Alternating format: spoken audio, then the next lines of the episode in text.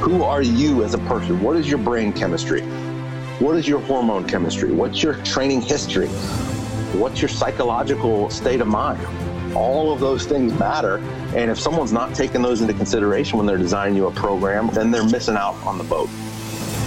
Welcome to the Vince Del Monte podcast show, where each week we bring you the raw and real experiences, lessons, and timeless principles every man needs to master the five M's of manhood. By sharing conversations with the world's most successful people pursuing the five M's, you'll build muscle faster, achieve a winner's mindset, increase your money, dominate your mission, and go the distance with your marriage. My name is Vince Del Monte, entrepreneur, author, pro fitness model, and father. And I've helped tens of thousands of men transform their bodies and lives through muscle, entrepreneurship, and personal development. Thank you for spending some time with me today. Now let's begin. Hey, it's Vince Del Monte. Before we dig into the podcast, I want to remind you if you are a fitness entrepreneur and you are looking to start a successful and profitable online fitness business, or you're looking to scale it to the next level of profits, maybe you're at 30K or 80K a month and you want to go to that next level, well, the Fitness Business Mastermind of the Year is happening February 9th and 10th in Clearwater, Florida. There will be over 100 of the top fitness entrepreneurs, leaders, authors, individuals who are personal brands doing ebooks, membership sites, supplements, clothing, you name it. If people are making money and growing, they will be in that room. And you know how it is. When you come to these events, all you need is one or two right ideas or one or two right partners to 10x your investment. So I want you guys to go to Vince Del Monte, sevenfiguremastermind.com, and I want you to fill out the application. We'll jump on the phone, you and I, or Jay Maxwell, one of my top students, and we will figure out if this is right for you. If you got any questions, we will answer them. We will tell you what's the breakdown in terms of content on day one, uh, what we do with the hot seats on day two. We even have two incredible guests who are going to be taking the stage and teaching, and those individuals are Bedros Keuilian and Joel Marion two incredible individuals who are both running nine figure businesses, and you're going to find out what's putting money in their bank account. And at this event, we are going to give you your specific marching orders to get one year's worth of results in 90 days. All right. This event is not an expense, whether you're flying in from Nicaragua, Australia, or England. This is an investment. You will 10x whatever you spend to come into the room. And as a successful entrepreneur, you must understand that investing into yourself is not something that costs you something. It's something that will cause something bigger. And once you make that shift, you will start to be able to make the decisions to build an empire and to leave the legacy and to create the generational wealth that you aspire to and that you deserve. But you can't think about it. You've got to act quickly because these platforms and ideas that come, they change so quickly and they become so obsolete that if you're thinking too much, you're going to get blown away, you're going to get left behind, and you're going to be struggling, you're going to get stuck in the weeds, chasing dimes instead of chasing dollar bills. And this event is going to give you the fast track to blowing up your business. Just two days in the right room with the right people, with the right marching orders is going to accelerate your business more than any other decision you can make this year. There's no other place that you can put your money to grow your business than into an event, into a mastermind. And as we teach, money is useless until you use it to make more. And fear is the path to freedom. So if you're a little bit scared, that's good. It means you're taking this seriously. So go to Vince Del Monte, sevenfiguremastermind.com, fill out the application. We'll jump on the phone, figure out if this is right for you. And if it's not, we're going to tell you because we only want serious people in the room. One bad apple can ruin it all. We're not going to hard sell you. We're going to make sure that this is the right fit for you. So bring your questions. We'll map out your millionaire math. We'll map out your millionaire path so you see how we're going to 10x your business. And we will even give you marching orders on the call to have done before before you show up in Clearwater so your investment is paid for before you come. All right, guys, nobody's doing what we're doing in the industry. There's a lot of little events here and there, but no one's bringing out the heavy hitters, the big dogs, the people who are actually making it happen in one room for two days only. You snooze, you lose. We're moving forward with or without you. You got to make a decision fast and you got to make it firm. All right, or else this business is not for you. I look forward to seeing your application and jumping on the phone with you, and we're going to 10x your biz. We'll talk to you soon. Now, enjoy the rest of the podcast. Welcome back. It is Vince Del Monte, and we are joined by one of our favorites, Coach Ryan, the Solution Faehnle. I've nicknamed Ryan the Solution because ever since I met him back at Charles Poliquin's five day hypertrophy boot camp, I would say about six years ago, this guy always had an answer. And one of his special gifts is writing programs. I've never met someone smarter when it comes to skillfully and organizing workout programs programs into a structured fashion. And Ryan is the guy I consult with before I put any workout program out, whether it's maximize your muscle, no nonsense muscle building 2.0, living large, no nonsense fat loss 2.0, the 30 day metabolic reboot. I always consult with Ryan and he's always got new tricks up his sleeve. And the reason is, is because he is a master at his trade. And Ryan's been in the game for over 15 years. He's a strength coach. He's a consultant and he's going to tell us some cool things he's been doing for um, some other business projects. And recently, Ryan took the stage as one of the speakers at the SWIS Symposium, which is the world's biggest event for fitness enthusiasts, trainers, coaches, and it attracts the top power lifters, bodybuilders, doctors, therapists, trainers, strength coaches, and nutritionists uh, as the speakers. And they all come on stage over a course of three days and they present their best information. So I was unable to go this year. So I asked Ryan, could you come on the podcast and teach us what we all missed out on? You know, what's the status of the industry when it comes to training, nutrition? And we dug into some really cool stuff. Uh, one of them, which we'll get to later on in the call, is everything around steroid use, drugs. And I think you'll find this one of the most eye opening parts of the conversation. And we rarely talk about this. We talk about TRT and uh, we talk about a lot of the different uh, thoughts and uh, the mindset you need to have around drugs and steroids. And if you're going to do them, how you got to do them. And if you're, and if you're getting into them, what you need to be aware of and some of the um, major problems you need to avoid. And just, we just have that entire conversation. So as you can imagine, it's really, really interesting interesting. And I think you'll find it really beneficial to um, just allowing you to make better decisions for your life. Uh, we also talk about uh, one of the guest speakers. Uh, approaches to fat loss and contest prep, which was very different. And it's virtually completely the opposite of what you're used to hearing or doing when trying to get shredded. So I ask him all about that. We talk about the carnivore diet, uh, which is pretty hot these days, and uh, how to. Um, look at that. We have a, a great conversation around gear versus raw powerlifting and what the thoughts are these days on that. And we talk about uh, the importance of individualization. That seemed to be a huge theme at SWIS this year.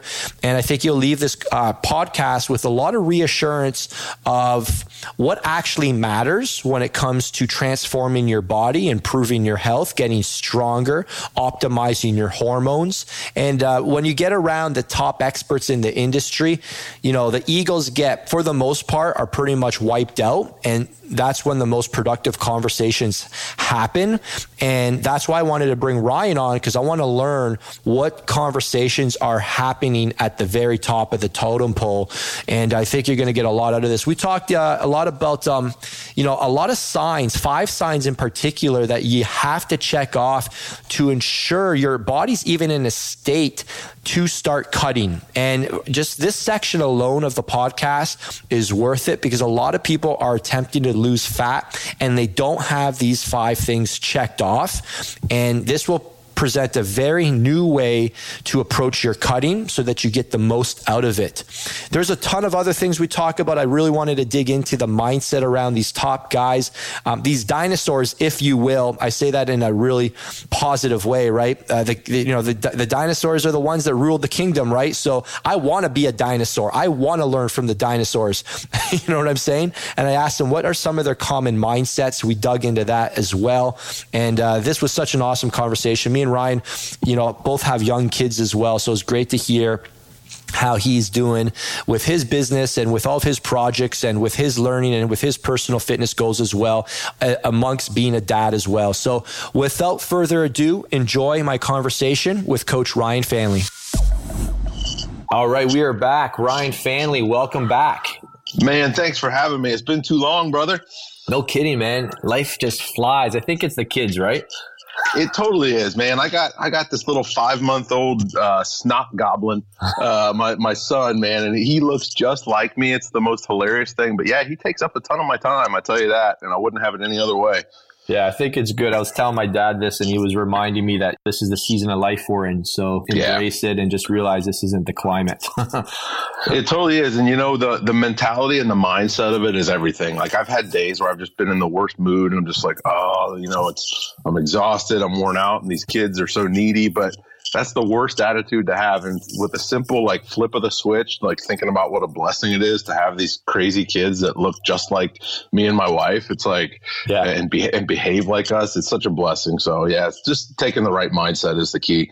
Yeah, enjoy watching your IG stories and seeing you embrace uh, daddyhood and uh, taking Olivia for nice long. Is that Olivia with on the long walks or no? You're taking her gymnastics now. It's yeah, your, well, your little guy you're taking for long walks. I take my little man on long walks. Um, I walk my daughter to school too. We live we live like half a mile from her school, so we walk every day um, to to take her to school, and we have like good little talks. You know, we talk about life. We talk about you know she she's very perceptive and and uh, intelligent for being uh, just almost four years old. So it's crazy, right? Yeah, Amelia, yeah. man, she got a photographic memory, and she needs your undivided attention. yep, which I'm sure is a challenge for you, right? Oh, sometimes oh man, with all the things you got going on. Oh, sometimes I just feel like a lousy dad. I just can't you, give her the attention she wants. Yeah, you know what? I I felt that too. I feel like there's a lot of pressure, like because you and I are driven. We want to be the best at everything we do, and I, I think there's we feel guilty sometimes for stepping away to like take a phone call, but we have to remember we are there for our kids. Like we love our kids, and there's sadly a lot of kids that grow up without that. So we're we, we shouldn't be so hard on ourselves, you know? Yeah, and no kidding, right? So uh, it's important to be around guys like you know you and I hanging out, having these conversations too, just to know that we're uh, we're we're fighting new battles these days. yes, indeed. Not just the ones in the gym and uh, you know with the business. So uh, hey, man, it's been a little while since we've had you on the podcast. The last time we talked about a good chunk around getting lean staying lean, the mindset of uh, mindful eating, and you know maybe just uh, give the listeners a little update on what's uh, emerged in your life the last uh, heck maybe nine ten months. Yeah, well, um, life stuff. I had my had my son five months ago. um, that's basically the biggest thing life wise that's changed. Business wise, it's the same old. I'm busy. Um, coaching people, helping them get their results across a wide variety of platforms. I've got fitness competitors. I've got rehab clients. I've got um, athletes that I'm working with. Um, I recently actually started doing some fascial stretch therapy. Hmm. It's it's an area that no one in my city has like does, and we've got multiple professional sports teams. So I saw it as an opportunity to really kind of get in with them. So I've got a couple of like the Cincinnati Bengals that come in for treatment. Um, that's it's been a pretty good source of clientele, which is nice. Um, also doing consults. I, I, recently was down in Nashville, Tennessee, the country music uh, capital of the world doing a consult on a um, condominium complex designing their fitness facility. It's these like it's these like cool. filthy filthy rich uh, some of them are like country music celebrities and, and they just want to have the best gym in their condo complex. So they basically brought me in. They're like, we almost, they're like, we have almost no budget um, just buy us the nicest stuff, get us the best stuff. And I'm like, it's awesome spending other people's money like that. So that is a cool job. Yeah, yeah, So, so that's fun. And of course, being down in that city too, I mean, it's such a fun city, tons of culture, tons of places to eat. I mean, even if you don't like country music, Nashville, Tennessee is an awesome place to go. Yeah. Flavia constantly reminds me that she wants to go there ASAP. It's her favorite show. Yeah. but yeah. Uh, so, so listen, let's talk a bit about um, a couple of reasons I wanted to to connect with you and get our listeners uh, in the loop here, man. You were speaking one of the, uh, you were speaking at the, not one of the, the industry event for strength coaches, the world's number one weight training symposium. Tell me a bit about SWIS. That's what I want to hear today. I want to hear what we all missed out on. I mean, you, Man, all yeah. the legends if you weren't at SWIS, uh, it's a bummer because it's always an amazing time with some of the, I mean, not some of the best people in the in the industry. Um, it, it, Ken is only going to do it like it, the next time it's going to be put on is 2020, and that could be the last one. But basically, it's a three day event with all the top hormone specialists, rehab experts, chiropractors, um, functional medicine physicians, strength coaches. Um, you know, for example, Stu McGill presents has multiple presentations. Stu McGill is the guy that wrote the book on lower back training and health. He's done over 300 peer-reviewed studies on the lower back. All doctors know who he is. All orthopedic surgeons know who he is, and he's the one up there presenting. Mm. Um, Eddie Coan, the the greatest powerlifter of all time, presents there um, Dave Tate of Elite FTS, all these meta. I mean, it's just it's amazing because it's basically your idols from the industry. Mm-hmm. You know mm-hmm. what I mean? Like the, like Dorian Yates was there, uh, not this year, but the the SWIS before for the bodybuilding people. I mean, it's the people that are both in the trenches and in the lab at the same time. And what it is, it's three days at any given time, there's five presentations going. There's a nutrition stream, a training stream, a rehab stream, a medical stream, and then an underground stream. And you can pick and choose what you want to go to. You can step in, step out of different presentations. But then the real magic happens is that there are time periods between the presentations where everyone's just out in the hallway or in the conference hotel bar or at the the steakhouse across the street, and they're just talking shops. So mm-hmm. you'll see you'll see Stu McGill, who's who's a rehab low back um, science nerd, if you will, talking with Bill Kazmaier, the world's strongest man, and they're sharing with each other, and that's the beauty of it. It's no ego. Mm-hmm. It's it's trying to learn from one another because truly the best in the field realize that they don't know it all. Hmm. You know, and that's I think that's a critical point. Whenever you come across someone that appears to have all the answers and they're not very humble about it, you can almost be rest assured that they're they don't have the answers. It's the humility um, that that is really special about this event. So um, I was there. I was presenting on a panel on a shoulder rehabilitation panel. Um, I was with Dr. Eric Serrano, Dr. David Leaf, Matt Wenning. Uh, and several others, and we were all just like spitballing, presenting our favorite um, shoulder rehab drills, assessments, etc. Wow. So yeah, it was a blast. So, who typically was the attendee? Other trainers, uh, fitness enthusiasts, primarily trainers, other coaches? Would that be the bulk of the attendance? Um, yes, I would say that, but there's also a lot of physicians that will attend. But the, the cool thing is, is um, you can always find something for your given level of competence. You know what I mean? Like the, all the presenters make an effort to really make it so that it's not too far over your head in terms of what they're presenting.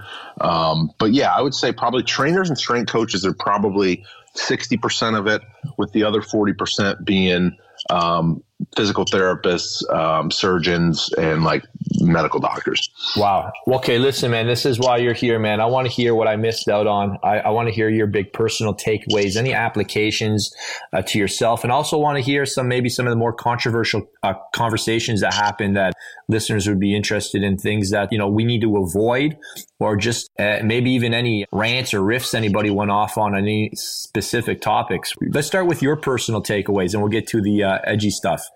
yes. Okay. So I guess one of the first things, and this is something that you and I both know, but it was awesome to see this reinforced, is that you cannot get the best results in any endeavor without individualization and customization. Hmm. And we talk about this a lot, Vince, but it was really cool.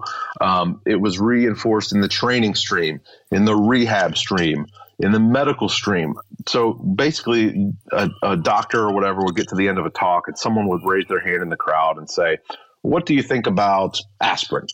And everyone would say, Well, you know, what are the contexts? So everyone basically refused to answer the general questions and said, Look, it could be good in this situation, it could be bad in this situation. You have to know who the client is and you have to assess. And so that's one of the things that, you know, I've always done but now it's it's just been hit home to me even harder is that you have to customize any given thing you do. So if you come to me and say, Coach Ryan, should I do a low carb diet? Is a low carb diet good? For probably 68% of the people, it would it would work well for a given goal. Hmm. Then there's going to be 16% on one end that you know, they're going to need more carbs and the 16% on the other end that are going to need less carbs. It's like a bell curve. Mm-hmm. So you can't just give blanket answers. You always have to be assessing and customizing as you go. And that's something Um, we already do it within our coaching. I already do it in, in the coaching that I do, but now I'm going to take it to the next level. I'm going to bring in even more assessments and coaching and things like there, more assessments and more individualization. Oh, that's so, great. So we got to get yeah. away from the broad strokes.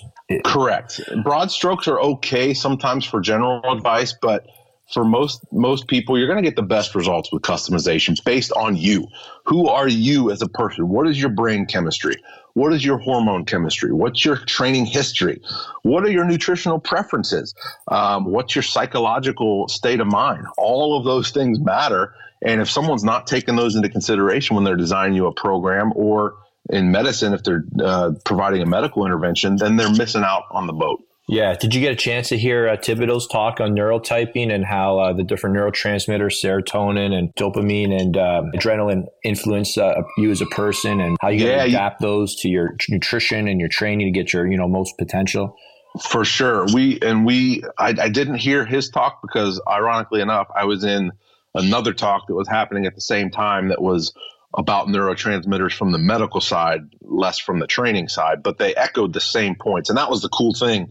Um, this doctor from from Ireland, Dr. Fionnuala McHale, she her whole talk was on um, on brain health, like women's brain health, and so she did a deep dive into neurotransmitters um, as it related to that. And, and what's interesting is um, she and Thibaudeau Christian met after that and talked, and like I, I, had a conversation with her later in the weekend, and basically they echoed so many of the same things. It just was so fascinating. It's like hmm.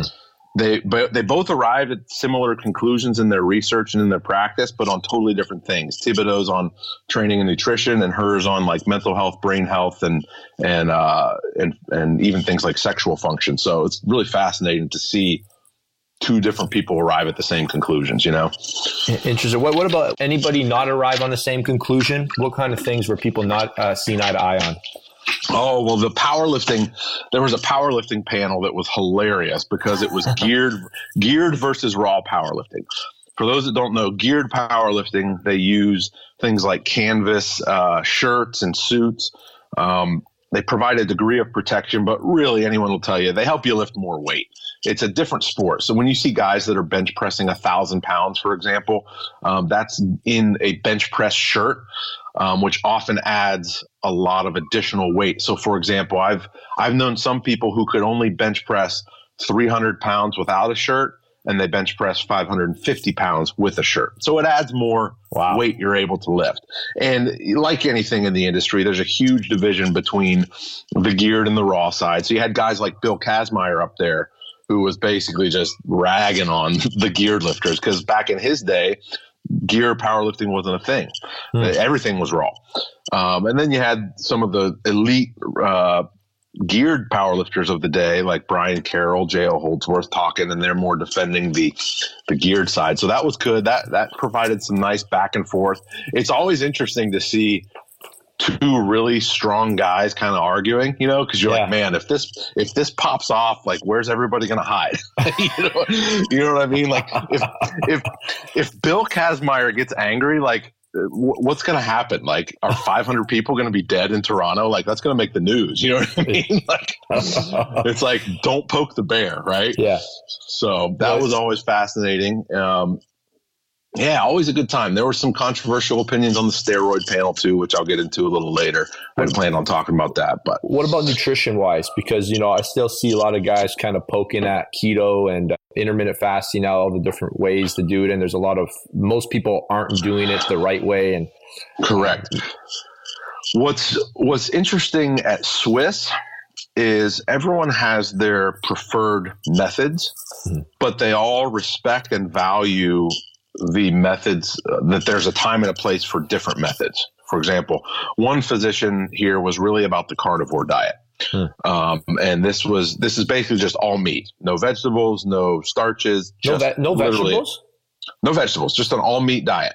Hmm. Um, and can, can, you share a bit on that too? Because I'm actually really curious about that. i am not like intentionally on a carnivore diet, but I, I think I am because I hate eating vegetables.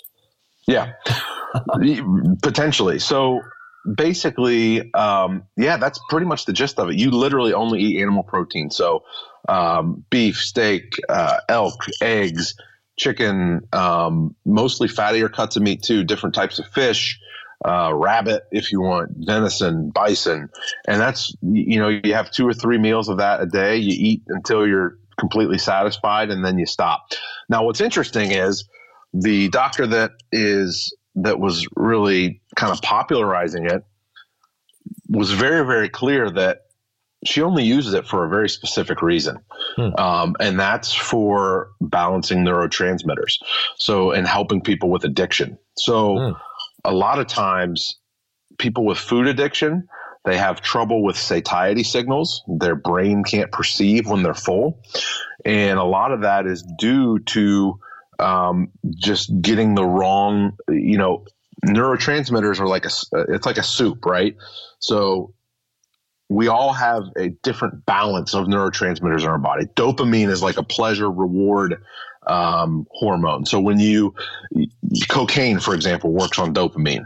Um, sex addicts are addicted to dopamine. They're addicted to the thrill of the chase of a new sexual partner, a new sexual conquest, or a new sexual, uh, you, you know, all the weird like fetish stuff that people are like, oh my gosh, how can you be into that? It's literally just a dopamine hmm. uh, impact on the brain. It's novelty. It's something new and different, um, and and that's why some people want to have their partner shit on their chest, right? Like it's weird. Jeez. It's oh freaking my. weird. Like it sounds like you and me like are like, what the heck? Like that's the weirdest thing. Who would want that?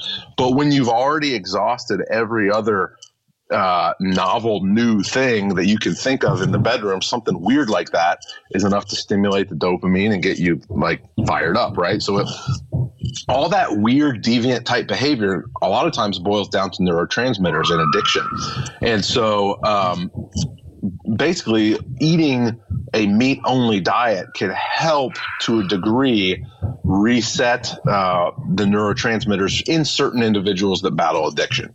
So that is the context with which this physician was uh, advocating a carnivore diet. Now, the problem is you'll get all these other people that just hear about it and then go on Instagram and talk about, oh, this is the best diet for fat loss or the best diet for training. Hmm. And that's not true at all, not even in the least. And this this doctor will be, you know, be very clear like, look, it's not the best for body composition. It's not the best for training.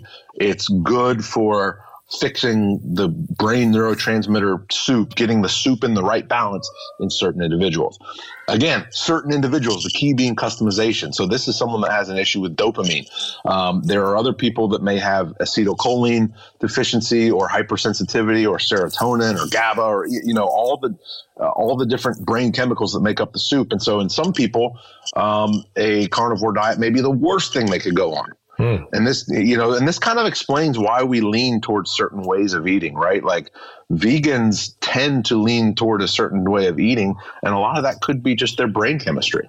And it's not necessarily that, you know, that they're trying to get a certain effect. It's just how their body functions best or how they feel the best. So that was really fascinating to me. Um, where are we? Where are we going with that? We are talking about the carnivore. Yeah, diet. I guess I was oh. interested oh. in the carnivore diet and yeah, the applications of it because it sounds interesting. But like, what, oh, yeah. what, are some of the downfalls of not eating veggies? You know, let's just be real. Like, I would be not not a sucker, but I that would grab my attention. You know, because it, sure. it appeals to my lack of desire to eat veggies, and I could twist that to conform to my my preferred way of eating. Which, but what if I need veggies?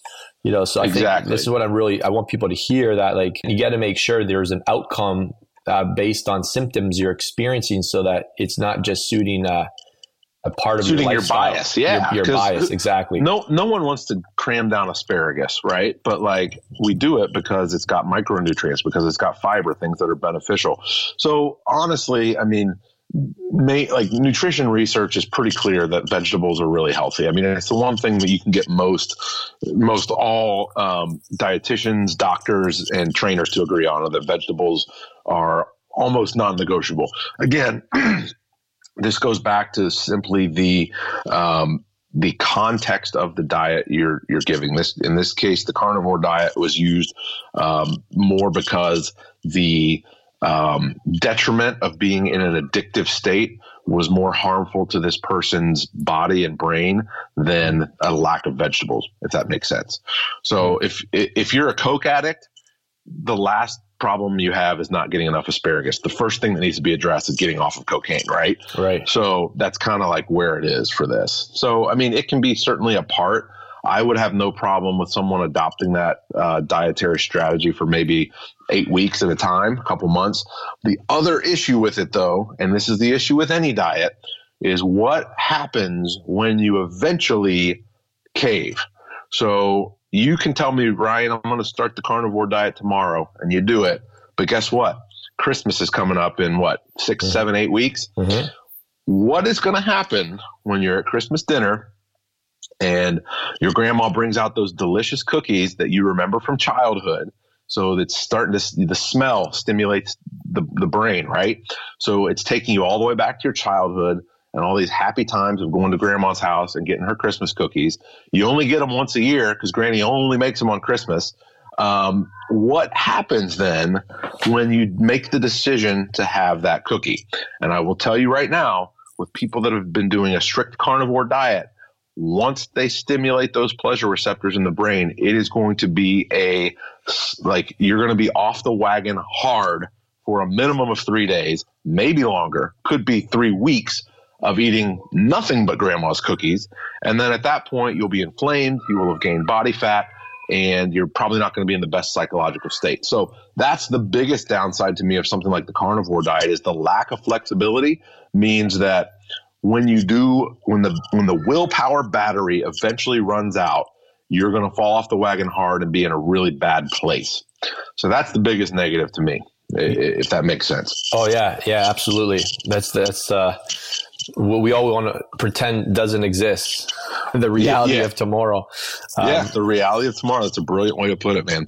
Okay, cool. So, anything else in the nutrition conversations that was maybe new to you? Things that you uh, maybe hadn't looked at in a certain way? Uh, yeah, you know, to be honest, I think um, this wasn't so much new to me as it was refreshing to hear and kind of reinforce some new strategies, uh, some, some different strategies I want to apply going forward.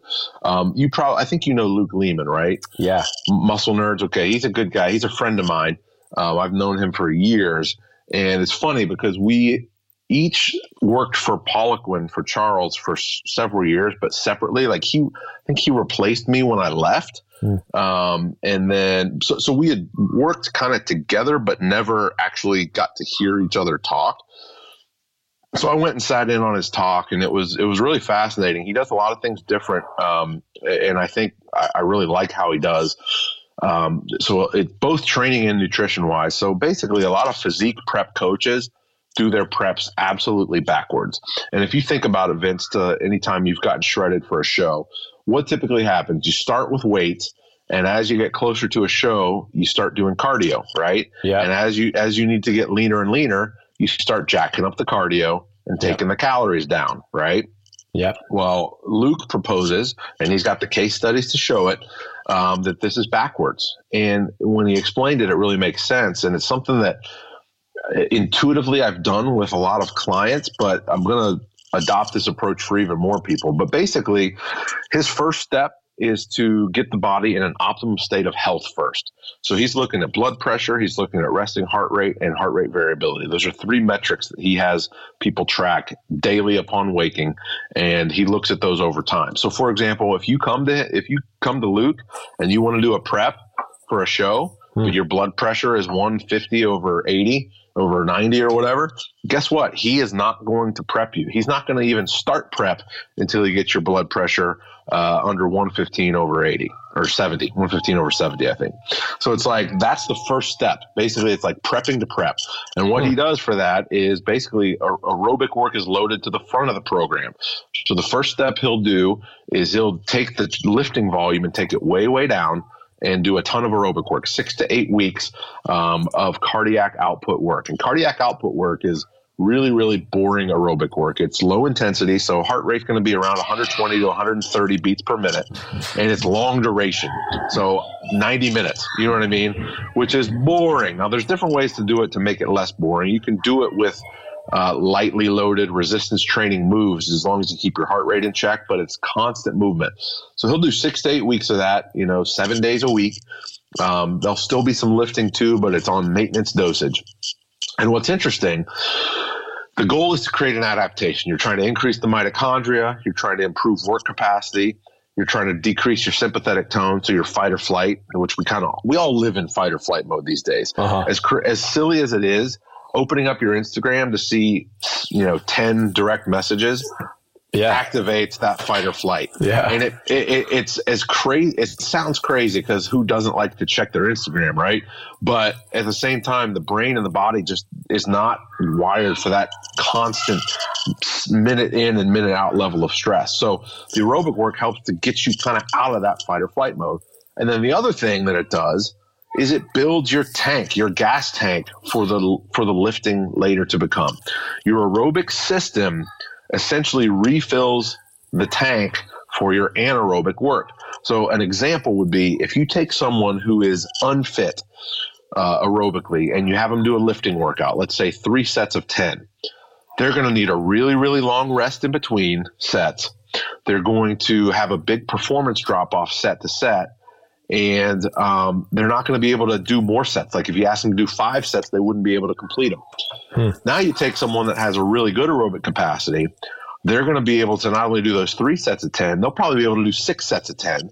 They're going to have shorter rest intervals in between sets, and they're going to be able to use a heavier load for their work sets, which means there's going to be a greater training volume, which means more muscle, lower body fat, all the things we want. But that doesn't come without a good base of aerobic capacity. And that's one thing personally I have neglected myself for a long time uh, earlier on in my career. And I've noticed nothing but positive benefits since doing more of that. So that's that's what he does. And then what he'll do with food is he'll start off with a lower quantity of food. So during that aerobic block, he'll do a lower carb diet. Now notice I didn't say no carb diet.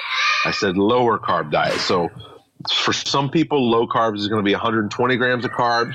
For other people, it might be 50 grams of carbs. And other people, still, it might be 400 grams of carbs.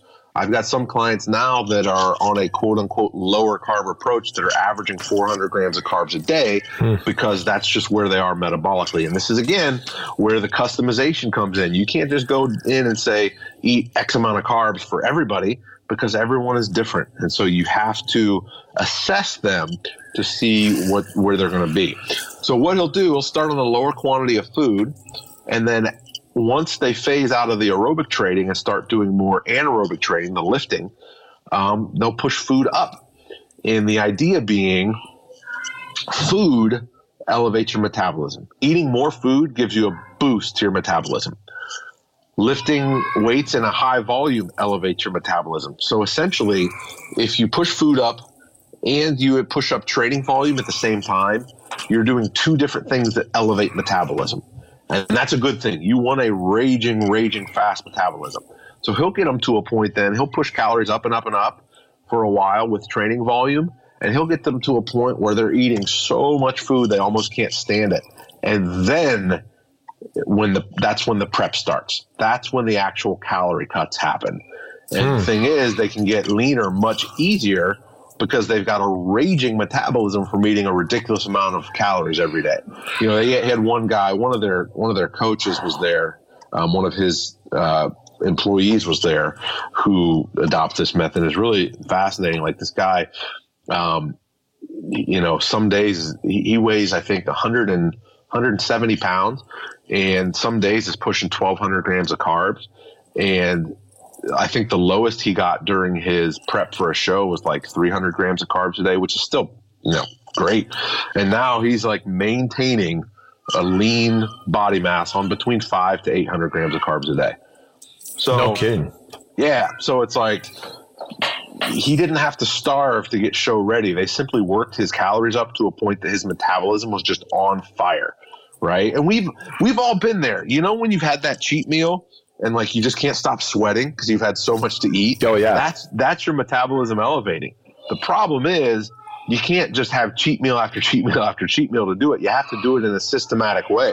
You have to give a small boost of calories, let the body normalize, and then boost again. And you know this is something that um, I've always kind of done, but it's just good to hear it reinforced, and it's good to see um, other experts doing the, the same things that you aim to do. It, it just lets you know you're on the right track. Yeah, great to hear it reinforce, you know, just to escalate the belief that that's what you really need to do. And the opportunity is not just in that strategy, but to do it well. And that's what I was trying to think about there. So how long would a prep before a prep last? Because we kind of, you know, we've always, you've always coached me through, you know, let's get the metabolism up, let's stabilize before we start the deficit. So, you know, we've been aware of the value, obviously, of initiating a cut with as much strength, size, metabolism as possible.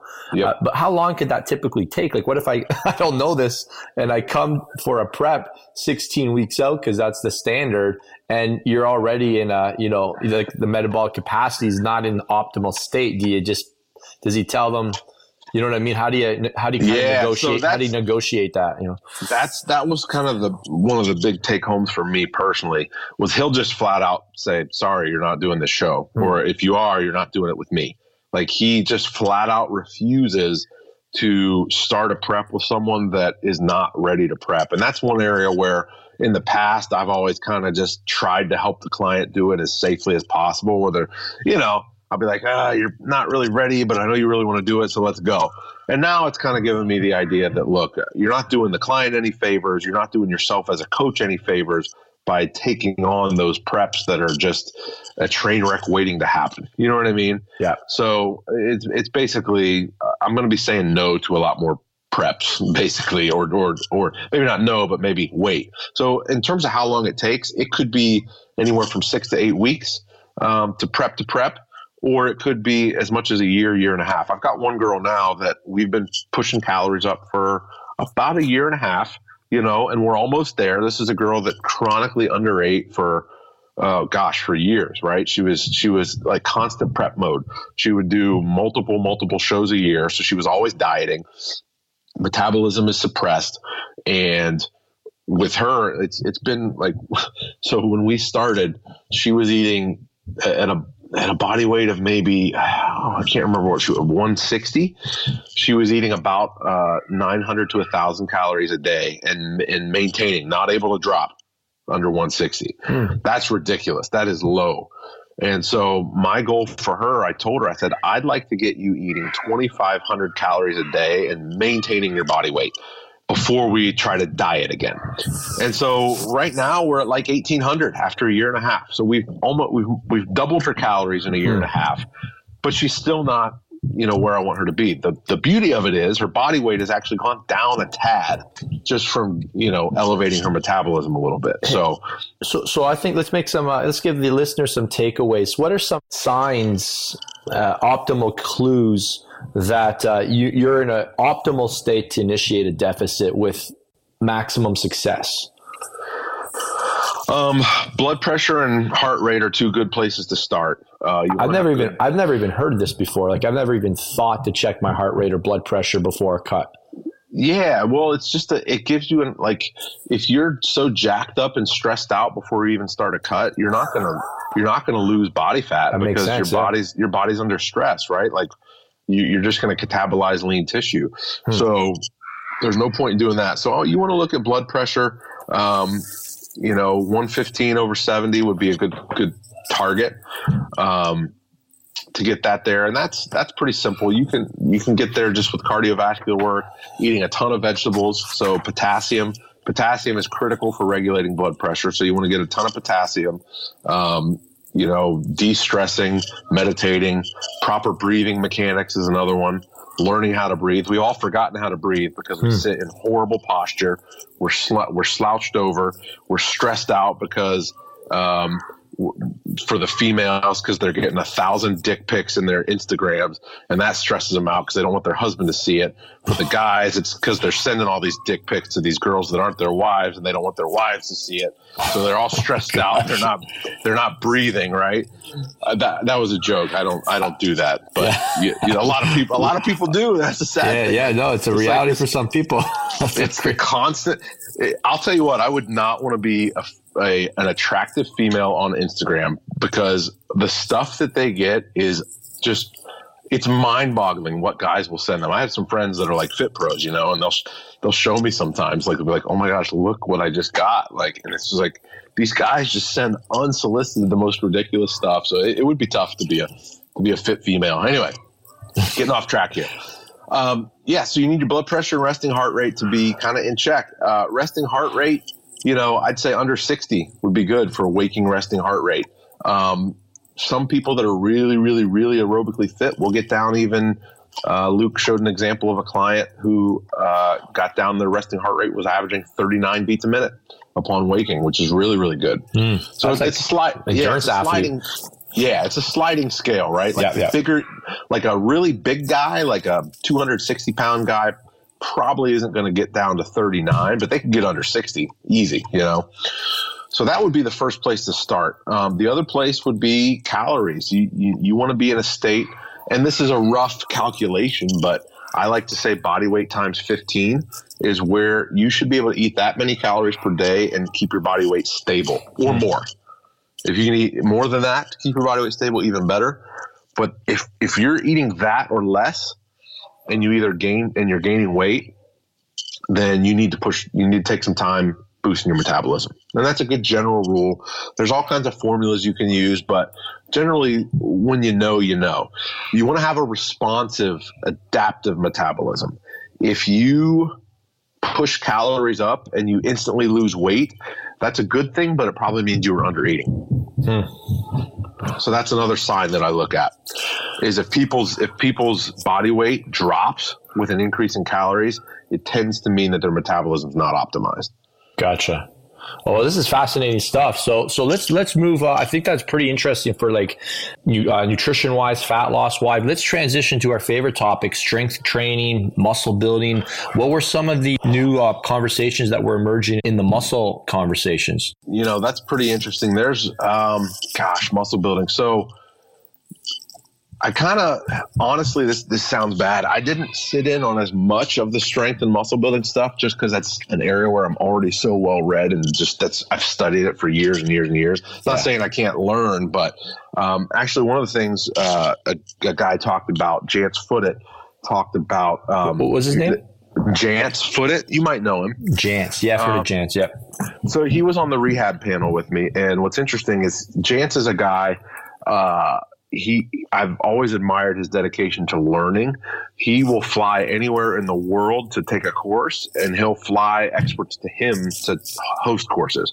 So he's trained under he's the only American to have ever trained under Boris Sheiko, the the Russian powerlifting coach.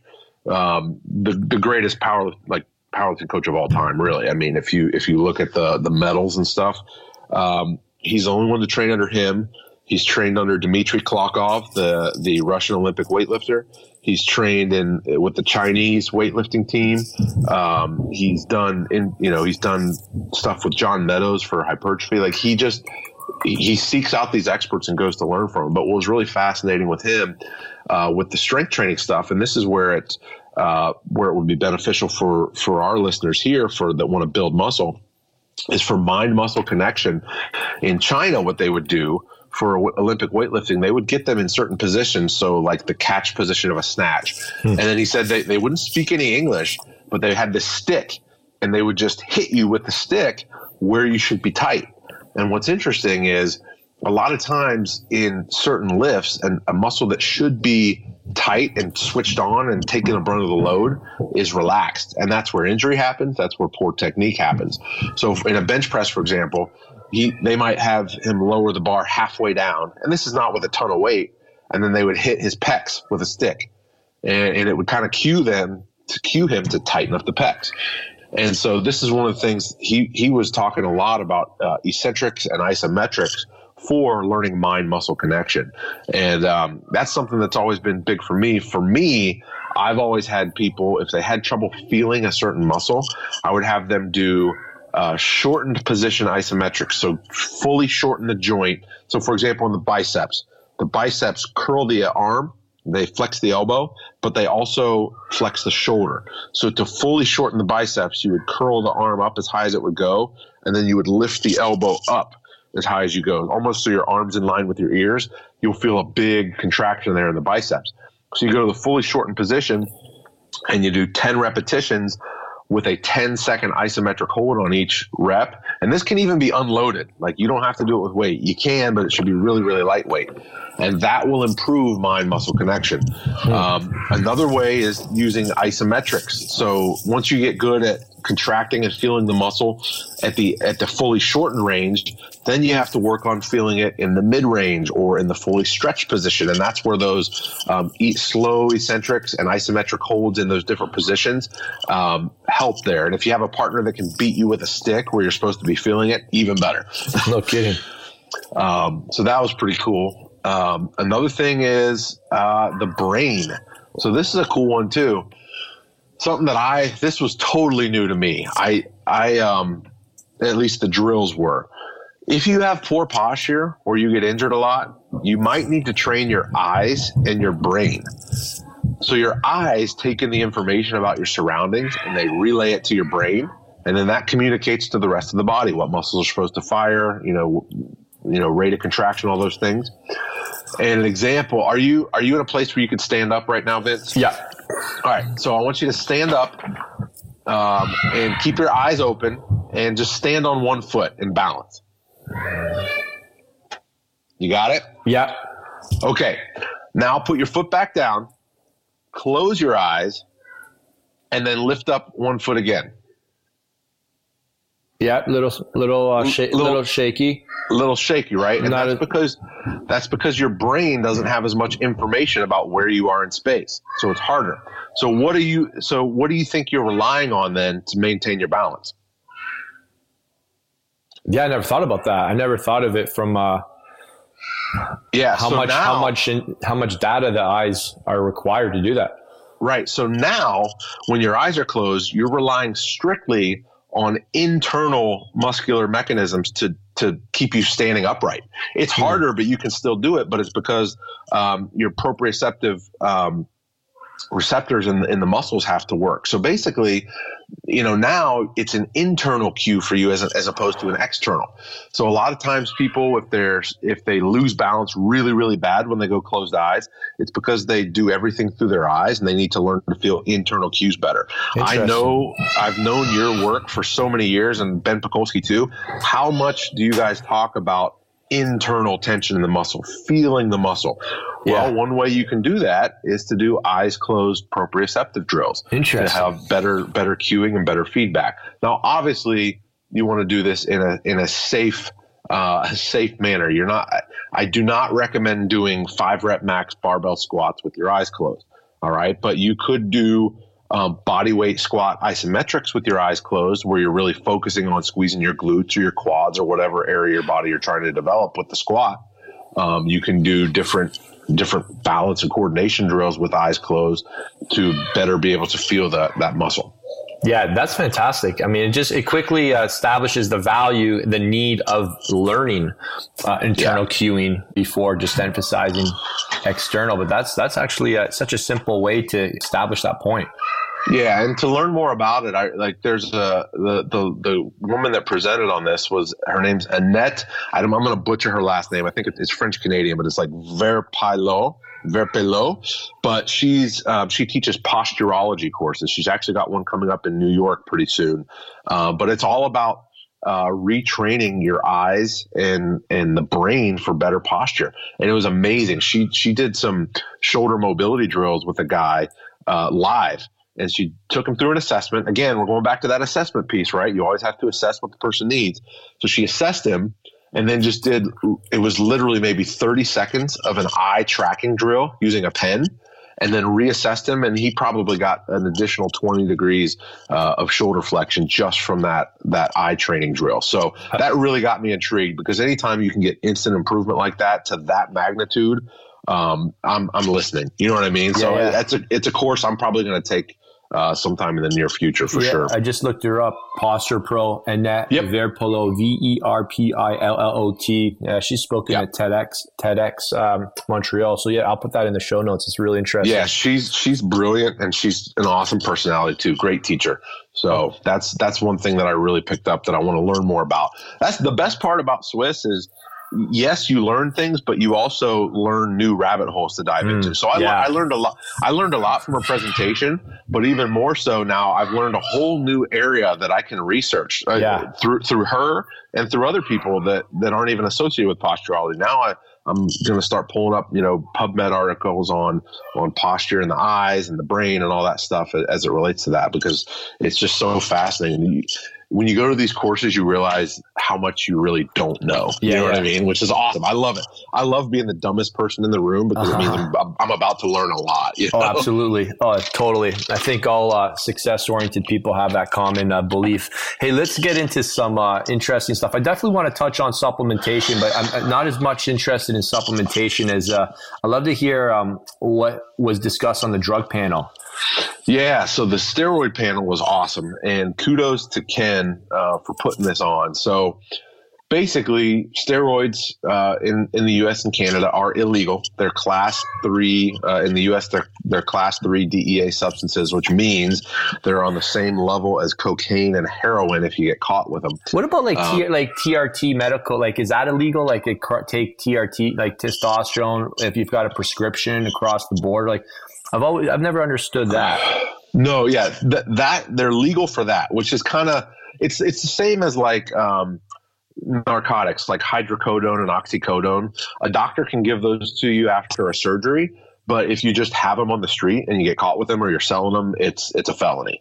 Gotcha. And so st- steroids are in the same con- class as narcotics, in the same class as cocaine, and so they've got a big stigma around it, especially because of their impact in professional sports. I'm sure everyone remembers professional baseball, the big steroid deal with Barry Bonds and Mark McGwire and all Jason Giambi and all those guys that actually ended up in Congress. Mm-hmm. So what was fascinating, so on this panel, which is incredible, you've got the world's top steroid attorney. So this is a guy that gets called into all the high profile cases surrounding steroids. You've got several medical doctors who were involved in the baseball scandal who testified in front of Congress, like Dr. Eric Serrano was one of them. He was he was on the panel. You've got um, steroid researchers, so PhDs who really aren't even invested in the bodybuilding or strength training community, but they're in the lab studying how these drugs impact muscle, brain, uh, tendons, organs, etc. They're on the panel. Uh, you've got uh, bodybuilders and pro athletes on the panel who are speaking from experience of underground use. So it's really fascinating. It's literally just an open discussion of anabolic drugs. And what's what was really cool, what the big takeaway from this that I got is that steroids aren't bad. And I don't want I want to make sure if you're if you're listening to this podcast, I want you to listen to this whole segment. Don't just click stop now and say, oh, Coach Ryan said steroids aren't bad. I'm going to go do a bunch of them. Listen to the whole thing. Steroids are not bad. They're just bad in the wrong hands, under the wrong context, and for the wrong people. And I liken it to a steak knife, right? A steak knife is not bad. But if you put it in the hands of a serial killer, now you've got a problem, okay? Steroids are very much the same. They have some incredible medical uses and they can benefit a lot of people. But the problem is the people abusing them in the fitness industry are a lot like the serial killers with a steak knife. They're not using them correctly. They're using them uh, off label. They're using underground gear that's that's tainted and contaminated. Um, but if you look at like the medical uses, steroids have have shown major major benefits in uh, cases of clinical depression, in cases of uh, fertility or hypo, hypogonad uh, hypogonadal males and females, uh, burn victims. There are some people that would not be alive today if it weren't for anabolic steroids, such as oxandrolone, which is Anavar, is the trade name of, trade name mm. of it. Um, underweight babies. There are underweight babies. They're born maybe 26 weeks instead of the full term. And they put them on a very, very low dose of some steroids. And now this child has life because of anabolics. So you can't just make a blanket statement hmm. that steroids are bad, right? Uh, there was one doctor that shared a story of a cocaine and heroin addict.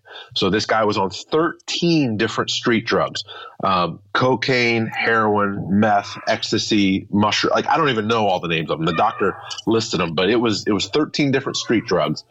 Um, the doctor ran a neurotransmitter profile, found out his brain chemistry was all out of whack. And so he was just constantly, his body was constantly seeking to get his brain chemistry back in line by using all these drugs. Of course, that doesn't work.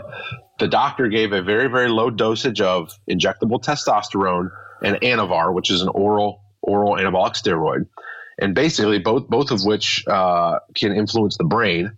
So they they can impact dopamine levels, they can impact um, acetylcholine levels in the brain, and basically he got the guy's brain functioning properly again. So we talk about that neurotransmitter soup, right? He got the right recipe for this guy's neurotransmitter soup, and now he's been drug free for years. And this hmm. guy credits the doctor with being alive. He's like, I'd be dead if it weren't for these anabolic steroids. Mm-hmm. So the problem is right now, steroids, it's the wild, wild west.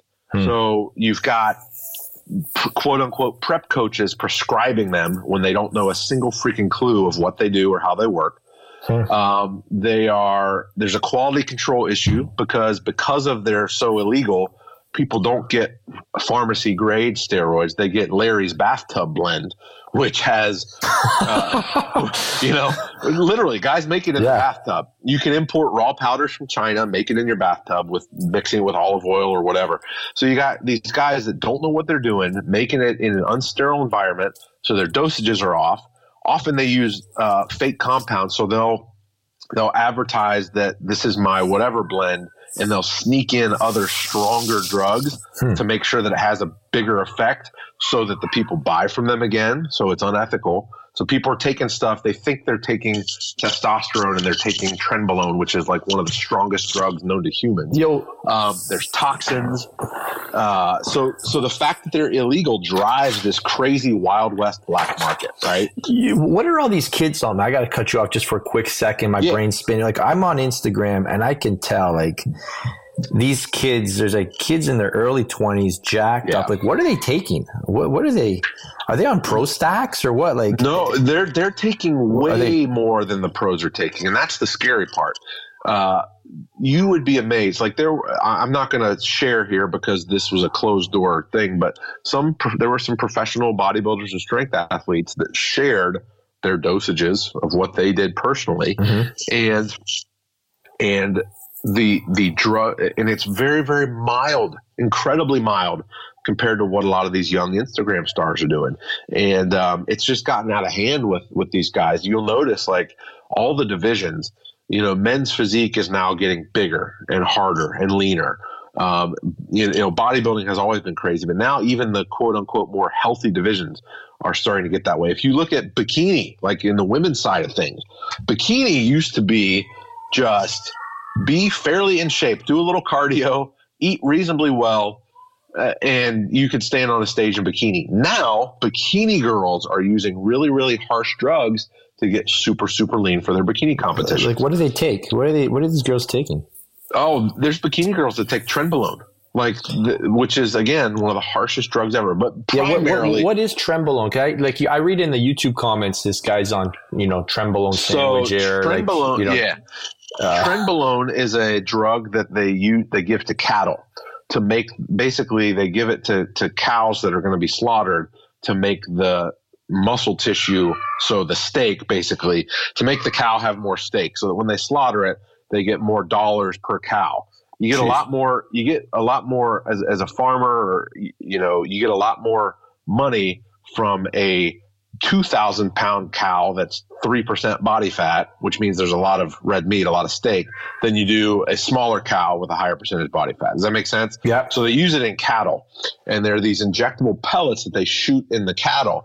Well, some genius, I don't, I don't remember the whole story, but some genius many, many years ago thought, wow, if this works for cows, it'll be great for humans too. So they took the, oh, they geez. took the pellets, they took the pellets out of the, the cattle injector and they dissolved them down with different you know biochemical agents and then would shoot that into their body. And it's it's just a really really harsh drug. It's super powerful. It's not uncommon. It wouldn't be uncommon for a guy to gain 30 pounds of muscle in two months and drop maybe five to eight percentage point body fat in a two month time frame. But major major psychological disorders major major cardiovascular issues like you can you could you could die of a heart attack like overnight if you accidentally took too much. You know what I mean? Like it's one yeah. of those like it's just a really scary compound. Like you couldn't pay me enough to take it.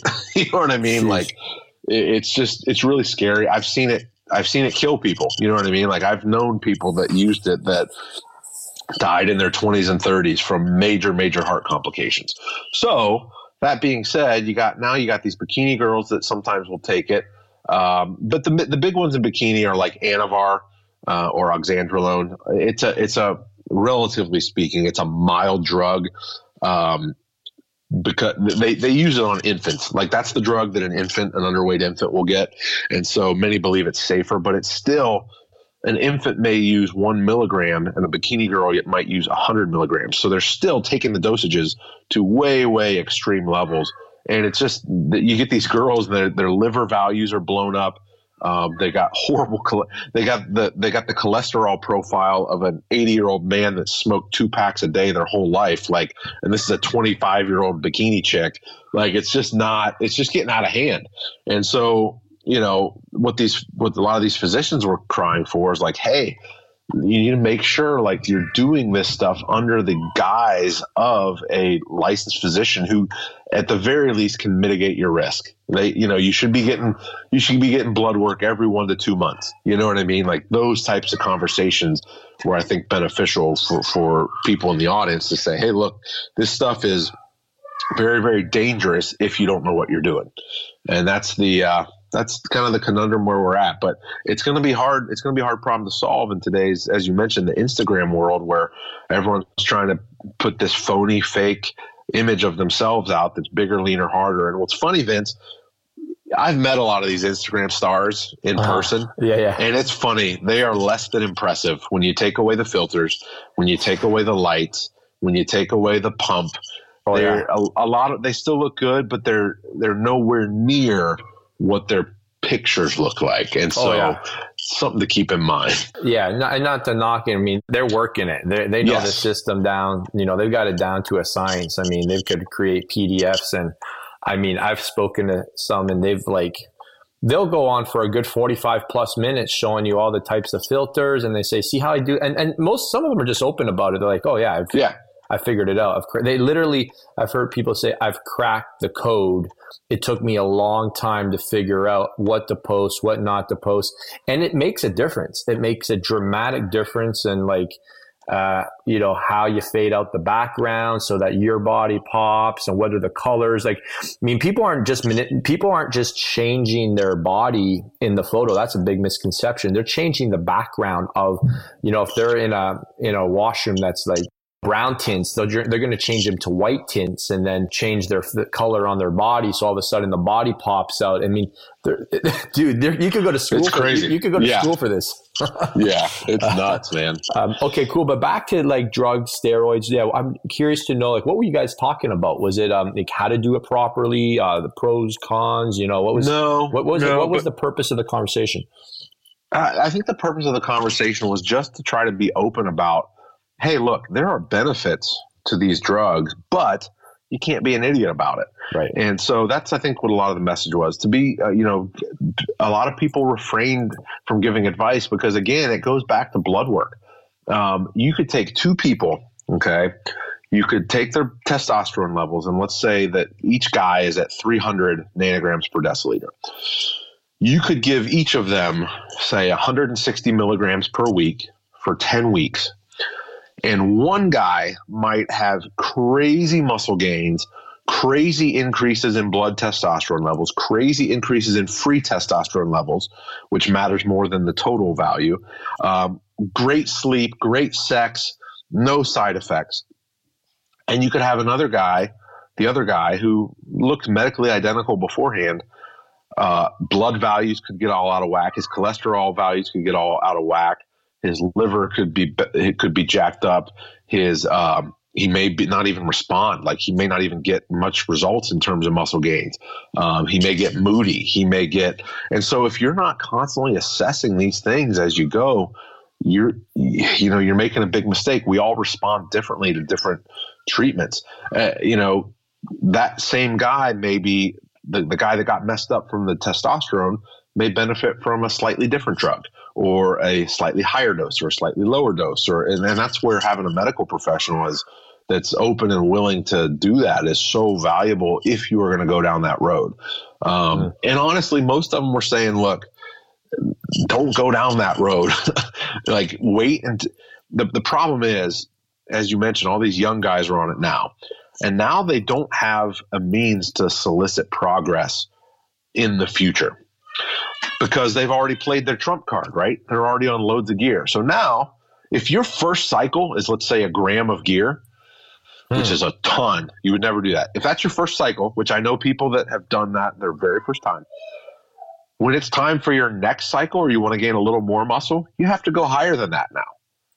And so it becomes this never ending. And if you do that when you're 20, now if you think forward and you want to be jacked through your 40s, you're going to be taking a super, super risky dose by the time you're at the end of your 20s and have to carry that dose through your 40s, you're probably going to be dead before you're 50. And wow. so the biggest thing, at least in my personal advice when I talk to people, is train naturally for as long as you possibly can. Mm-hmm. Do the right things. And for heaven's sakes, if you aren't sleeping at least nine hours a night, if you're not nailing your diet perfectly, if you're not on a great program, if you go out drinking, uh, you know, twice a week and get wasted, don't even come to me asking about drugs because you're not already doing the most important things to optimize your progress. But let's say you are doing all the things perfectly. You don't, you don't, you're not a party animal. You get sleep. Train for train for 15 years naturally, because then the odds are good that a very very small, healthy, safe dosage is going to give you a new boost in results and then you never have to go to this crazy, crazy level. Does that make sense? Yeah, no, absolutely. So 15 years in, you put in, you feel like you've, you've earned it. You know, let's say you're in your mid 30s. Is it TRT that you go to, or is it like a real steroid cycle? No, yeah, for sure TRT. You would, you would. I, am saying go see a a, a, testosterone replacement physician because odds are good in today's society with our stress, with our toxin exposure, with our poor nutrition. Odds are good in the if you're in your mid 30s, you probably are medically low in testosterone and would actually benefit from boosting it a little bit. Was there? So, yeah, sure. I want to. I keep asking about that, but keep going. Sorry. Yeah, go ahead. So, is there anything wrong with? Was anybody against taking TRT in more of a context of just kind of optimal, like giving you a bit of an edge, but like not abusing it? Or is it like you really have to be on the low end to even justify using it? What was the conversation around that?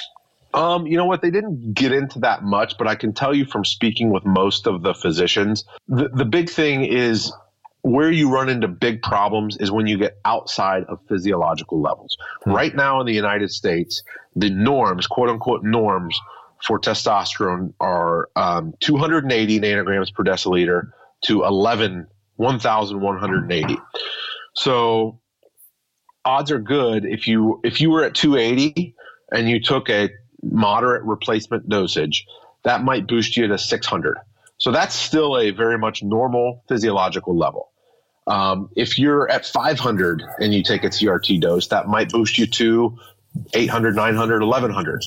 That's still within normal ranges and would likely be okay. I say likely because it depends on you. The very first thing I said in this podcast was about individualization. So, hmm. where you start running into problems is when you start pushing that number higher than the norms. Gotcha. So, when you start getting above 1180, that's when uh, the aromatase enzyme starts to get a little wonky. You may grow some grow some gynecomastia. You may have mood issues. You may have weird hair hair growth issues, either not able to grow it on your head or grow too much on the rest of your body. Uh, you may have sex drive issues.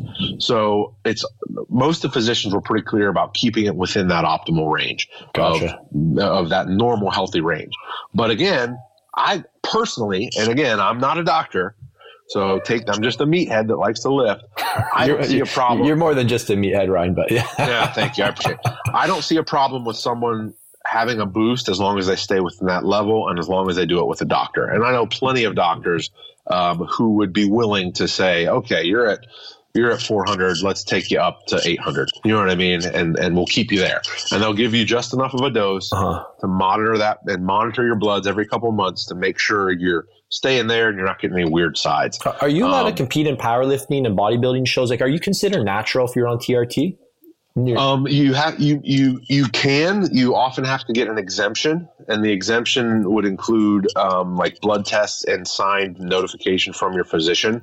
It depends on federation, though. Some will not allow TRT to compete in the natural divisions. Um, others will with a physician's exemption because it's no different than it, testosterone's a hormone, right? Insulin yeah. is a hormone. Yeah. If you're di- if you're diabetic, you're allowed to take insulin, right? Because you'll die if you don't. so. Right it's the same type of thing. Like if you're doing it for a medical reason to get your hormones within certain levels that they should be for optimal health, then, then most organizations will let you. The thing is, low testosterone below normal range is as bad for your heart, if not worse, than really, really high testosterone. So you can have, you know, guys that take tons and tons of gear often will have heart attacks or heart problems guys who are really, really medically low will often have heart problems too. So the body loves balance, mm. and it's really, really important to stay in that balance. I'm 100% for TRT for people that need it. Now, yeah. if you're a guy, my brother-in-law, my brother-in-law is a guy. He he wanted some help, you know, with with the gym stuff, and you know, I, I sent him to a doc that I knew, and I said, look, get checked out, see what's up you know, he was just feeling tired. Basically, he, he's a he's but he's got two kids. He owns a medical practice, so he he probably should be tired because he's got a really busy life right now. But anyway, he's, he's just like, yeah, I'm feeling tired. I said, you know what? Go get your test checked out because he's in his mid 30s. I said, get your test levels checked out and see maybe you're low and you can get on some TRT and that'll help your fatigue. Well, he goes and gets tested and he's naturally with nothing at like 900 and so the the doctor was like no you're good. Like you're just there's something else that's making you tired. And eventually over time we we realized he just wasn't eating as as much as he should for as busy as he was. Yeah. Huh. so that's so good. Yeah. this is so, this has been awesome. Keep going. Sorry. Yeah. So basically if you don't need it don't take it. There's yeah. no need. Like if he would have gone on a cycle he probably would have got a bunch of side effects and no real improvement in hmm. muscle gains or anything like that. So, so always make your decisions based on data. I think there's a big yeah. takeaway: data, individualization, outcome, and uh, that's uh, you know don't be making use taking broad stroke, stroke advice this has been really fascinating. You know, maybe we're kind of moving into uh, the last kind of conversation I wanted to touch on, which is just mindset. You know, mindset of the champions, the winners. These guys have been around for a long time. I had Christian Thibaudeau over at my house, and uh, you know, he's been at this for over a decade. I know probably everybody in that room, including yeah. yourself, has been at this for probably 15 plus years. And yep. what are some of just the common, you know, disciplines, mindsets? That you, you notice amongst these individuals who've um, outlasted maybe others who've imploded, if you will? Yeah, you know that that was really fascinating to me, and it's always interesting to talk to people that just excel at what they do. There's one thing that I think, and I would coin it, I would call it realistically positive. Hmm. These people are all realistically positive. So I, I, you know, if you believe it, then it's true.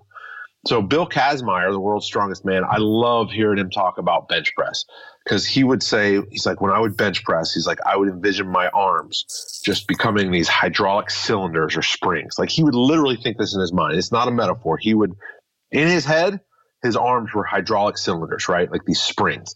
He's like, and as I lower the bar to my chest, I would feel the springs cocking. I would feel the pressure building in the cylinders hmm. and then you know putting tension through the springs. And then when i would when i would touch my chest i would i would feel the springs release their energy and uncoil and explode. And, and you know and it's just like such a fascinating thing. Like he just he literally transformed his mind into having these these hydraulic jacks for arms. And he ended up being able to lift as much as most hydraulic jacks could because of his mindset. Now, the realistic side of things was funny because it's talking to Eddie Coan. Eddie Coan is the world's greatest powerlifter, the greatest of all time. Like he has records that will probably never be broken. He did it in multiple weight classes. Um, but he tells a story. He said, "Yeah, when I was when I was uh, a young boy, I wanted to be Arnold when I was growing up." He's like, and then I met Arnold, and my my chest, my eyeballs were hitting him his sternum, he's like, shoot, I can't, I'll never be Arnold because he, he's just too short. yeah. Like, shoot, I'll never be Arnold. So then he, you know, he, he was looking and finding, he had, he had a story of just like multiple people. like, oh yeah, then I wanted to be this guy.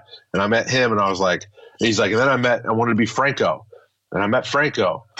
and he was like really, really handsome. And I was like, shoot, I'll never be Franco, you know. And then he's like, I watched Bill Kazmaier, and I realized that he could be really strong and really powerful, and he didn't have to diet that hard. He's like, so then I wanted to be Kaz, and that's when I started powerlifting. Hmm.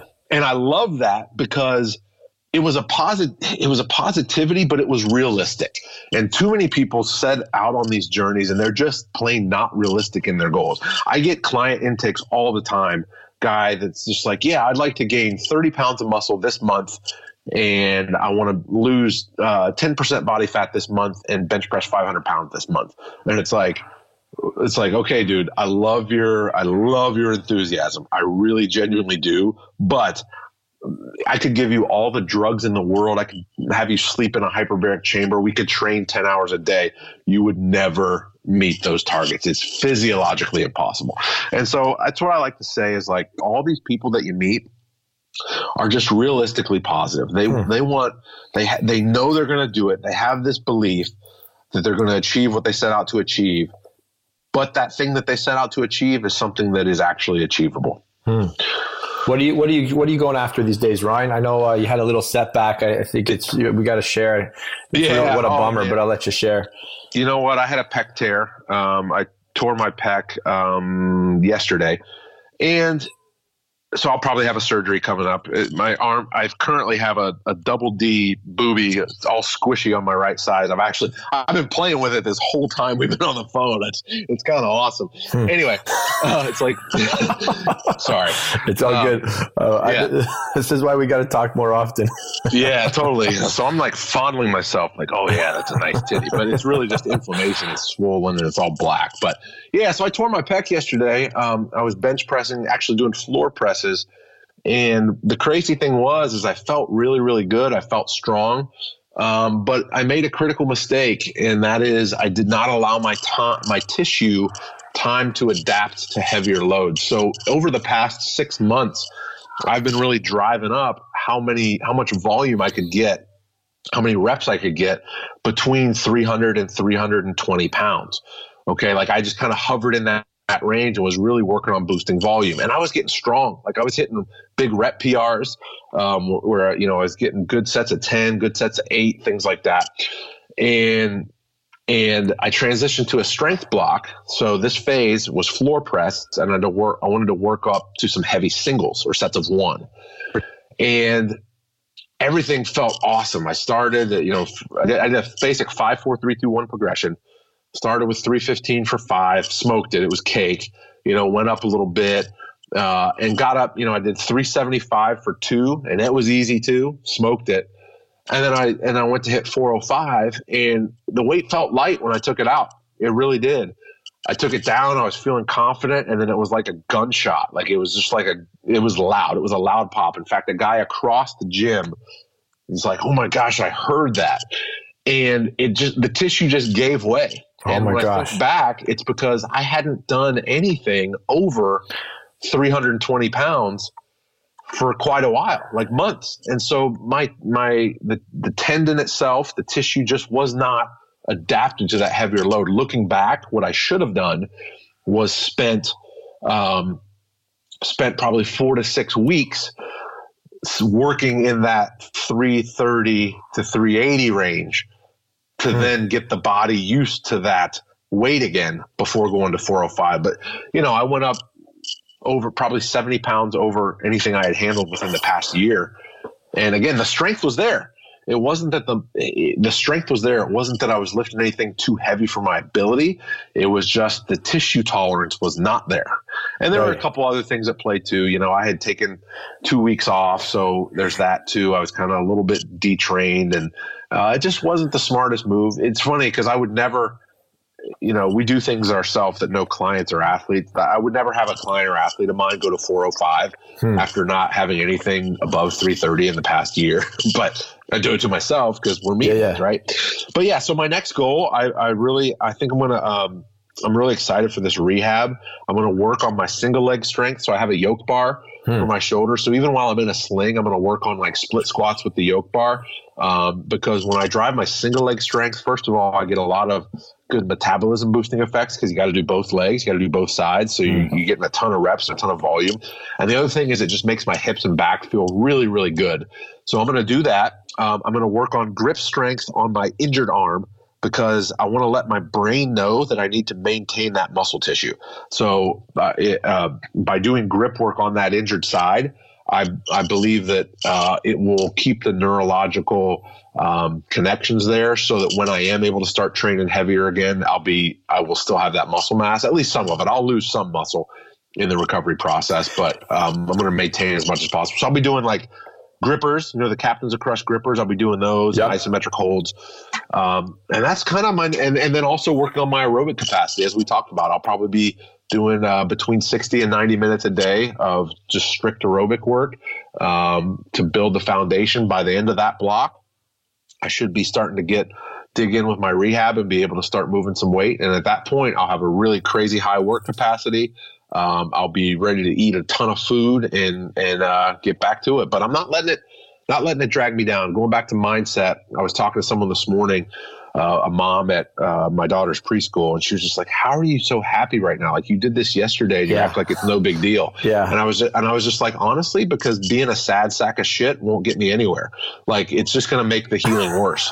You know what I mean? Like, yeah, what, yeah, yeah. what is it going to do? What benefit is it going to be to be like, "Oh, my pack, I can't do this, I can't do this." Like screw that. I'm going to think about the things that I can do. Yep. And I'm going to look at this as a challenge of, man, how can I get back? You know what I mean? Like I'm excited to get back and like the journey. And you know what else is cool? I'm going to learn a lot because I know I'm going to learn some new rehab exercises. I'm going to learn some new therapy modalities. Um, I got a buddy that's probably going to, I'm, I'm going to go to to have some stem cells shot in there for healing, which is going to be awesome. So you know what? I'm, I'm trying to my best to turn the negative into a positive, and yeah, and being mopey and pouty never really worked for anybody anyway. So I, I hear it. Well, you know, it's it's interesting because I was trying to get an understanding of this powerlifting program I'm on right now. I'm wrapping up uh, week six here, and uh, you know, it's a lot of uh, repetition around the same, very similar loads and rep ranges. Yep. And, and the and the volume's going up like really slowly. Uh, and and I guess it's just prepping me. I asked him, you know, what's going on here, and he said, "Oh, we're going to start getting going in month three. Yeah, and it's just trusting that. I guess he's really focusing on the connective tissue stuff, but for sure, um, you have to with strength because strength training is you're you're teaching the body to override the Golgi tendon response. So the Golgi tendon or Golgi tendon organ, the GTO is a little proprioceptive uh, uh, organ inside the tendon. And what it does, if you put a weight on your body that's too heavy for that tendon, it causes the muscle to relax. So that's why you just kind of like let it go. Well, strength training is training to override that mechanism. So that's essentially what happened yesterday. I I I slingshot. I, I tricked my GTO into not doing its job. Like if I would have taken that weight out and the GTO worked you know the way it's intended to i would have just like relaxed down and my spotter would have grabbed the weight but instead because of training hmm. to get as strong as possible i overrode that protective mechanism and my brain allowed me to still keep tension on the muscle and it just popped so but again, I, I don't think that would have happened if I would have spent more time, uh, as your coach is having you do right now, spending more time at that lower lower weights, building volume, and gradually shifting to those heavier weights. Yeah, all, all of a sudden, uh, dude. So. I'm really I'm really getting into it, and I wanted yeah. you to just share that advice you gave with me. Ryan's been writing my programs for over what four plus years, maybe four or five yeah. years now. And uh, one of my new coaching students, an individual that goes to my church, he's a world masters powerlifting champion, and and uh, you know I was ta- I was telling Ryan and a number of people that I just haven't my head's not had a like a definitive fitness goal since February since I did the reboot. I've just mentally been checked out. I'm literally on my phone more than I'm lifting in the gym. I kid you not. Like I'm literally working more in the gym than actually lifting weights. And, and I'm like, I, this got to stop. And I just needed a plan, knew something completely different. I like being prescribed exactly how much to lift. And you gave me some really good advice just for, for what to expect mentally. Can you share that with me just when it comes to like joints, etc.? You know, for anybody listening who wants to maybe make the shift from a bodybuilding centered focus to a strength focused training prog- program, what mentally, what, where do, where's my head need to be? What's, what's, what's on the road that I'm on right now or what's, what's on the road ahead of me? Um, I honestly don't remember this conversation. Oh, you were prepping. yeah, you know, you gave me a long text. No, you gave me a long. Uh, maybe you were on preload, man, and you just had. Uh, yeah, could have been, man. no, you, you know what? Me, honestly, it was regarding joints. You were giving me some great insight on just prep, like what to expect with my joints. I, you know, I think were oh, you telling yeah. me to train through it or to like back off? Like, there's gonna be periods when your joints yeah. are just sore, and you know, like I kind of back off when something gets achy, right? I, I, you know, and, and you're just kind of letting me know um, yeah, as a general rule, when you start to when you start to lift heavier weights, there's gonna if if you haven't been doing powerlifting before, there's gonna be a period where you're gonna feel maybe a little bit of inflammation, and that's just a lot of times the body adapting to a new stressor. It's no different than the first time you did a bodybuilding leg workout. That debilitating soreness you got, where like you literally couldn't walk for like four days after over time that goes away and now like you can smash a leg workout and still walk the rest of the day and walk the next day. You may be a little sore but it's not. It's the same thing that can happen at the joint level with powerlifting.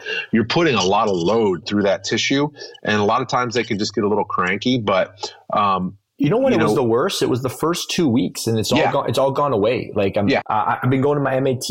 Uh, I was there last night. I uh, blew out my lats. I blew out traps. I blew out my uh, quads, and they're you know it made sense because it's related to all the lifts I'm doing over and over. But I'm hanging pretty tough. It was just an initial first two weeks of all the I'm not wasn't used to all that benching and squatting right. and all those isometrics and those you know five five five to seven centimeters deadlifts you know to the knees and holding at yep. the knees and all this all this isometric stuff at every angle of the of the of the movement you can imagine.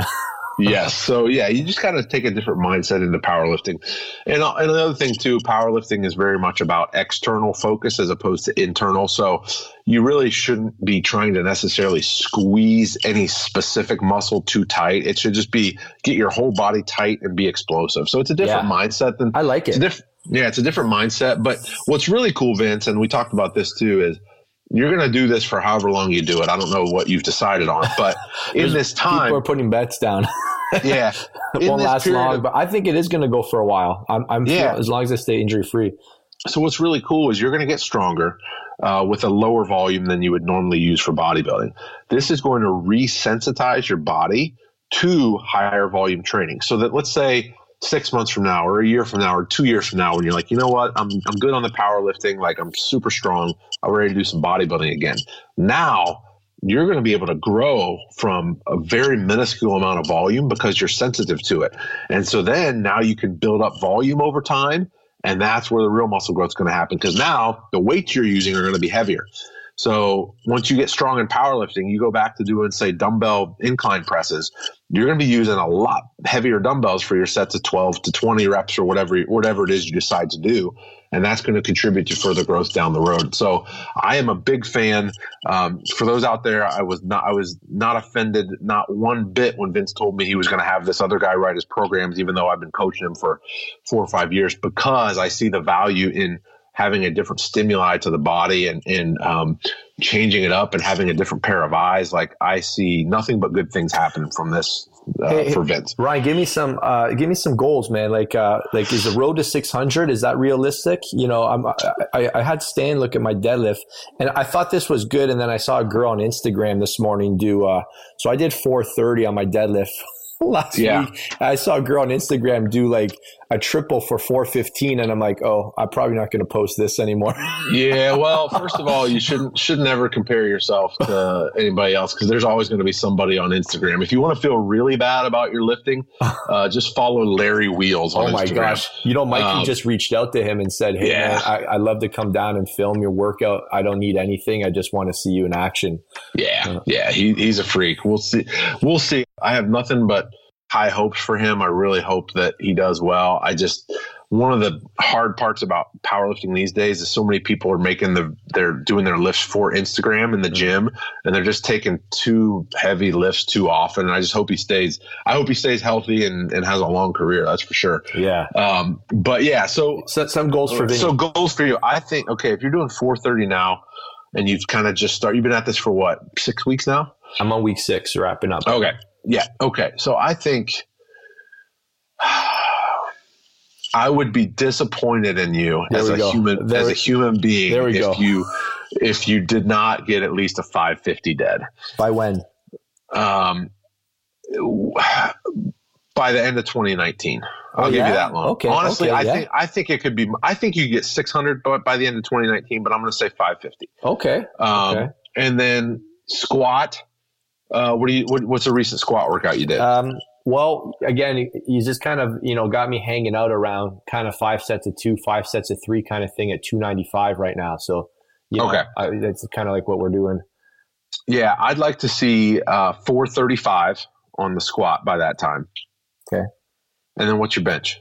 Um, yeah, so I've been, uh, I've been hanging out around 250, 260, um, you know, same kind of thing, four sets of two. Okay. I Bench like is I've got bench a tends lot, I, I feel like I got a lot left in the tank on the bench. Yeah, yeah, okay. So here's the thing with bench that's tricky. You definitely do, but it's going to progress the slowest of the three lifts because it's less total muscle mass.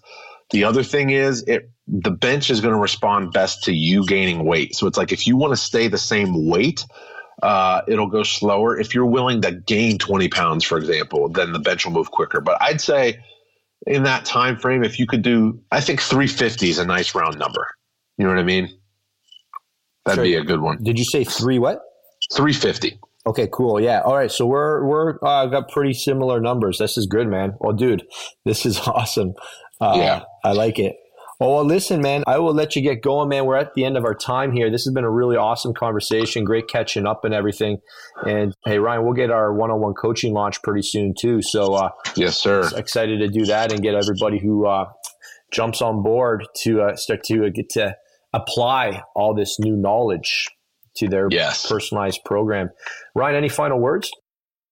Man, just keep killing it, guys. Be smart, especially with the drug thing. I know we talked about a little bit today. Go see a doctor. Don't try to do this on the own, on your own in the wild, wild west with the Larry's bathtub blend. Uh, and other than that, keep training hard, eating well. Tick all the boxes. All right, Tick man. all the boxes. All right, brother. Thank you so much, Ryan. And uh, we will see you all soon. Thank you, guys. Thank you. Hey, one last thing. I just want to thank each and every one of you who have picked up preload. The feedback has been amazing. One guy just messaged me and he said, I literally salivate the night before I'm going to take preload in anticipation of the limitless energy it gives me. Another guy said, Holy cow, this stuff should be illegal. Another guy was telling me that he uh, was trying to sell his friend on preload and he said, uh, oh, I didn't know what to tell him. I just told the guy that you just need to try it, man. You just won't believe it until you try it. And that's why we've got a crazy deal. We've got a 365 day money back guarantee. Do you know any other bodybuilding companies that give you a one year money back guarantee on their pre workout? Do you know any other pre workout companies that give you free shipping? I don't. And we put our money where our mouth is because we've created a formula that makes some big claims that you'll see at fullyloadedsupplements.com. Everything is backed by science. Every single ingredient, every single dose, and you can read all about it at fullyloadedsupplements.com. I want you to be educated before you make that investment. And if anything that we promise does not come true for you, refund it. All right? We don't want your money. If it doesn't do what we say it's going to do, which is give you all day energy and pure focus and mind blowing pumps and immediate strength gains in the gym, refund it. All right. I don't sleep well knowing people have invested into my work, into my programs, into my products if they're not getting what we've claimed it's going to do. So there's zero risk on your shoulders. And if you wait to try, it, you will not get the free shipping. So if you're ready to maximize your life and achieve the body of your dreams, go to fullyloadedsupplements.com and grab your preload. You'll see three options there. Pick the one that works best for you and experience the world's first all day energy formula. I'm pumped for your feedback. Have a great rest of your day.